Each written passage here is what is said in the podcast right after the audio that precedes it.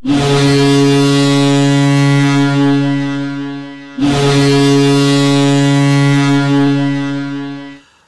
everybody. Welcome back to another episode of The Goal Call featuring me, Nathaniel Marlowe. And let's dump into some more analysis with some game one recaps. First game Colorado Avalanche against the Nashville Predators. That was a rather odd game to watch because Colorado took uh, control of the game almost right away. Nikita Zadorov opened up the, the scoring for the game. Six minutes, 36 seconds into the first period, making it a 1 0 game. They held on to that lead until the second period when Austin Watson for the Nashville Predators, 3 minutes, 16 seconds in, ties it back up. Blake Comeau for the Colorado Avalanche. Not long afterward, just over a minute and a half after Nashville ties it up, Blake Comeau gives uh, Colorado a 2 to 1 lead once again.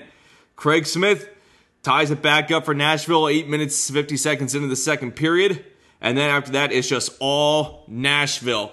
Two unanswered goals by Filip Forsberg. The second one he made, he just gets it through the legs of the Colorado defenseman and it ends up in the back of the net behind Jonathan Bernier. That's something that his dad, Peter Forsberg, used to do, but not like that. Like father, like son, Filip Forsberg's pulling off some of his dad's old tricks. Colton Sissons then seals the deal for the Predators, making it a 5 to 2 lead with an empty net goal. But at the buzzer, the man who opened up the scoring, Nikita Zadorov, cross checks Viktor Arvidsson, not only gets a minor penalty, but also a game misconduct, perhaps setting the tone for game number two. Right up until that third period, Colorado was playing quite well. They were winning faceoffs, they were playing physical, they were finding ways to get in the offensive zone.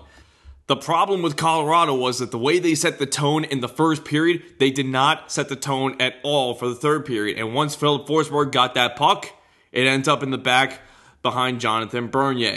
And yes, I know it's Nashville. One of the toughest buildings to play in is Bridgestone Arena, mostly because of the crowd. But you got to set the tone of the game throughout the game, not just the first period, not just second, all throughout if you want to win in that building.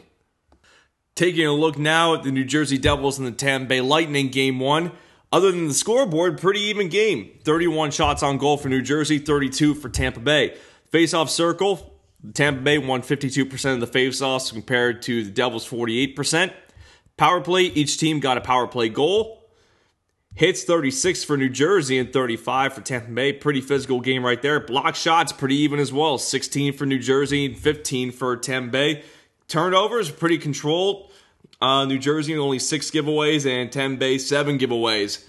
Uh, the score, but the scoreboard said it all. Uh, Bay opened it up. Two goals early in the game by Ondrej Palat, 15 minutes in the first period, and then Tyler Johnson late in the first, 19 minutes and 31 seconds in, making it 2 0 Tampa Bay. Then Yanni Gourde, not even two minutes into the second period, makes it a 3 0 lead until, of course, Taylor Hall, unassisted on the power play, 13 minutes and 55 seconds into the second period. Taylor Hall makes it a 3 1 game, and then Travis Zajac makes it a 3 2 game.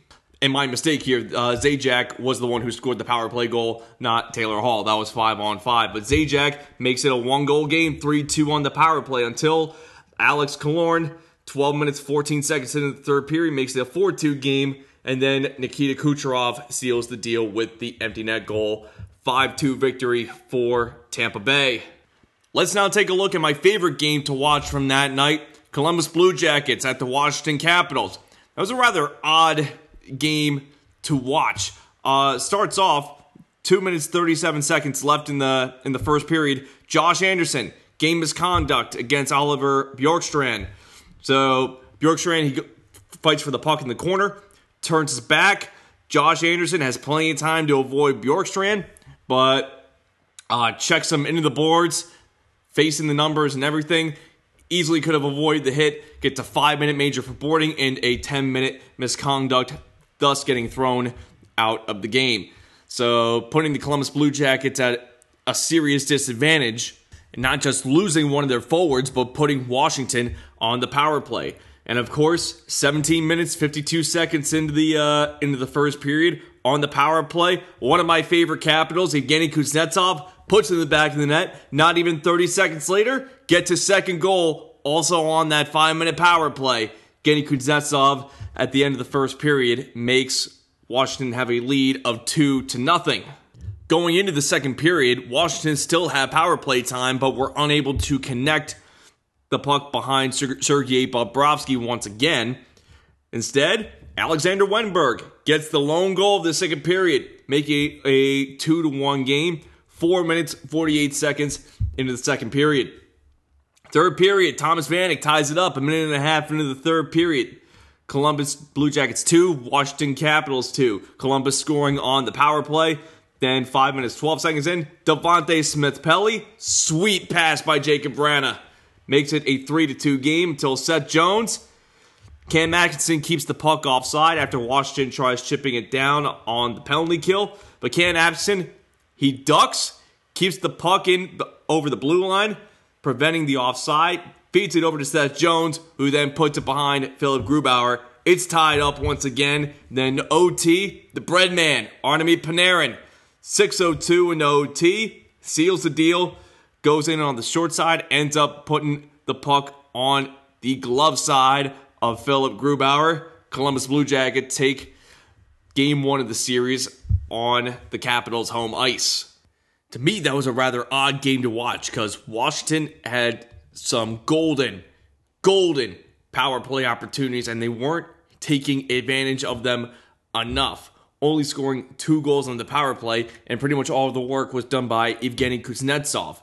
Columbus Blue Jackets, yeah, they were down because that uh, that game misconduct, but they controlled the game mostly due to their faceoffs and their hard work in the offensive zone and also their physical play as well. They won 55% of their faceoffs. They achieved 30 hits. They were blocking shots left and right. Nick Foligno took a puck right to the face, and five minutes later was right back out on that ice. And that just goes to show how tough the Columbus Blue Jackets are. They may be down, but they are never out until the series is over. Toronto Blue Jackets at the Boston Bruins. Boston just absolutely dominating Toronto, especially in the second and third period. Three of the goals come on the power play. Brad Marchand opens up on the power play, 528 into the first period. Then Zach Hyman ties it up late in the first 16 minutes, 52 seconds in. But after that, it's just all Boston. David Backes and David Pastrnak each achieving a goal, making it a 3 to 1 game heading into the third period. Third period, 741 in. Sean Kuraly makes it a 4 to 1 Boston lead.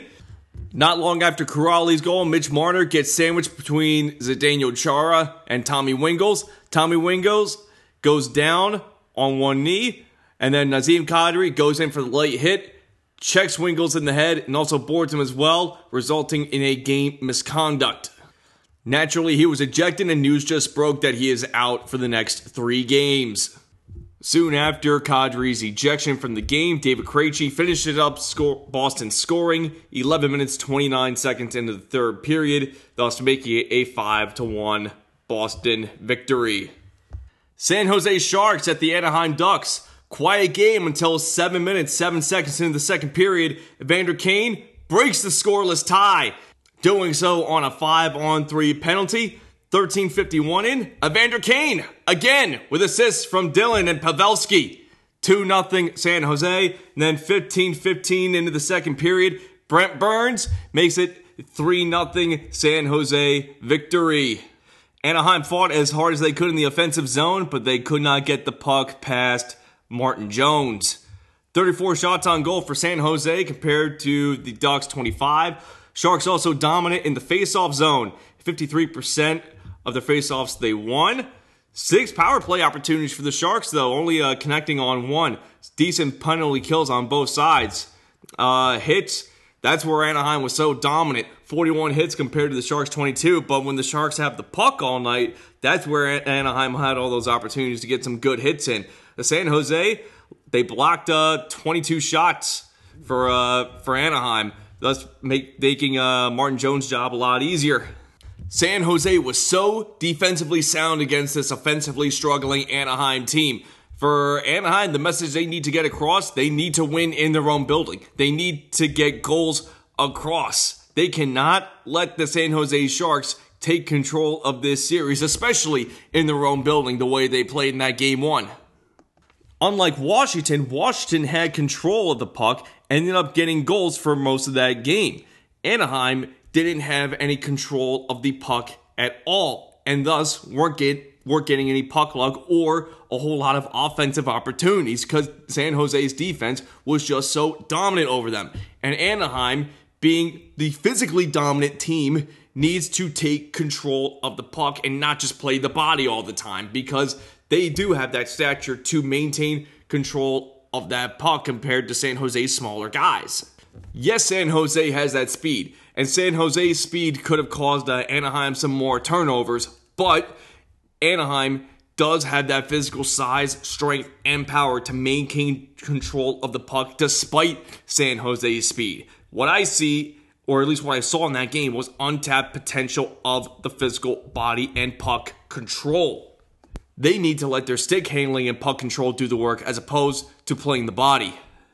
All right, now here's where we're starting a new segment of the show. It's going to be called Three Stars and Three Duds.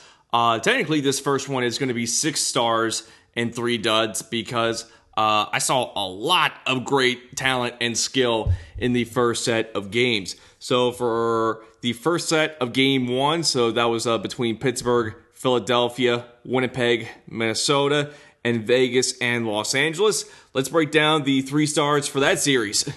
So my third star, I'm giving it to Mark Scheifele for breaking the scoreless tie 15 minutes into the second period between the Winnipeg Jets and the Minnesota Wild, giving the Winnipeg Jets the first goal. I kind of want to give it to Patrik Laine for that sweet, sweet shot he made tying that game up, or to even uh, Joe Morrow who made Winnipeg Jets history, getting the first game-winning goal in a playoff series for the Winnipeg Jets. But I had to give it more so for Mark Scheifele because he helped set the tone for uh, for the Winnipeg Jets and scoring in that game. Uh, thus making it one nothing for Winnipeg and helping them achieve victory over Minnesota. Thus, I'm giving him the third star of the series. Second star goes to Marc Andre Fleury, who achieved a shutout, stopping 30 shots that he faced against uh, the Los Angeles Kings. He was just an absolute brick wall. And then his first star Former teammate Sidney Crosby achieving a hat trick against Philadelphia. It was kind of beating a dead horse, but anytime you earn a hat trick to kick a series off, you're doing quite a heck of a job. All right, here we're moving to the sandwich portion. Let's go off of my three duds. So, my third dud goes out to Josh Anderson for that hit he tried to make against uh, resulting in a boarding penalty, five minutes, major, and a game misconduct. Thus, giving the Washington Capitals a five minute power play and earning two goals on the power play. Anderson could have easily avoided the hit, and way to go, knucklehead. Yeah, Columbus won the game, but you had to make your team work two, if not three times as hard to get that victory. And now they're probably gassed for game two. So, way to go, Josh Anderson. You're the third dud of the week.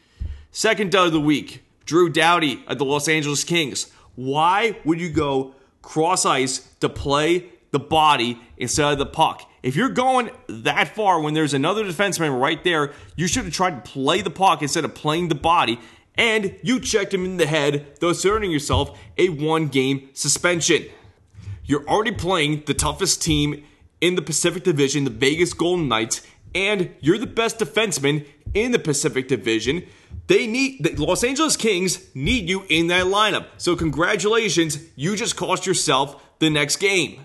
Drew Doughty earned himself a one-game suspension for that check to the head, and now his team is out without him for game 2 of the series against the Vegas Golden Knights. Thus he earns my second dud of the week.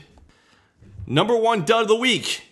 Nazem Kadri of the Toronto Maple Leafs earned himself a three game suspension for the hit against Tommy Wingels when Wingels was down near the boards, and Nazem Kadri still checked him anyway because he got mad that hidden Big Z's, that Daniel Chara, checked his buddy Mitch Marner. Yes, I get that you're upset, but you came in late for that hit and checked him when he was down. That's a huge no no, and now your team has virtually lost the series because you're one of only 330 goal scorers for the Toronto Maple Leafs, Nazem Kadri. And now, guess what? You're out for the next three games. You're one of the biggest goal scorers, and now Toronto, your team, is without one of their biggest offensive producers. You might as well have just cost them the series right there, man.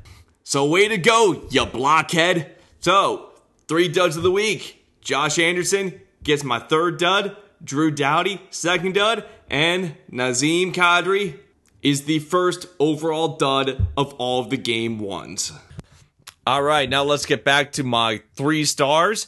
This will be from the second night of game ones. So, third star from that series goes to Evander Kane of the San Jose Sharks. He broke the scoreless tie in the second period of the San Jose Sharks versus Anaheim Ducks game. Props to Evander Kane, not only getting the first goal, but the second goal of the game as well. Achieving the first two goals in the game, the first game winner, two goals in a row. Not bad, Evander Kane.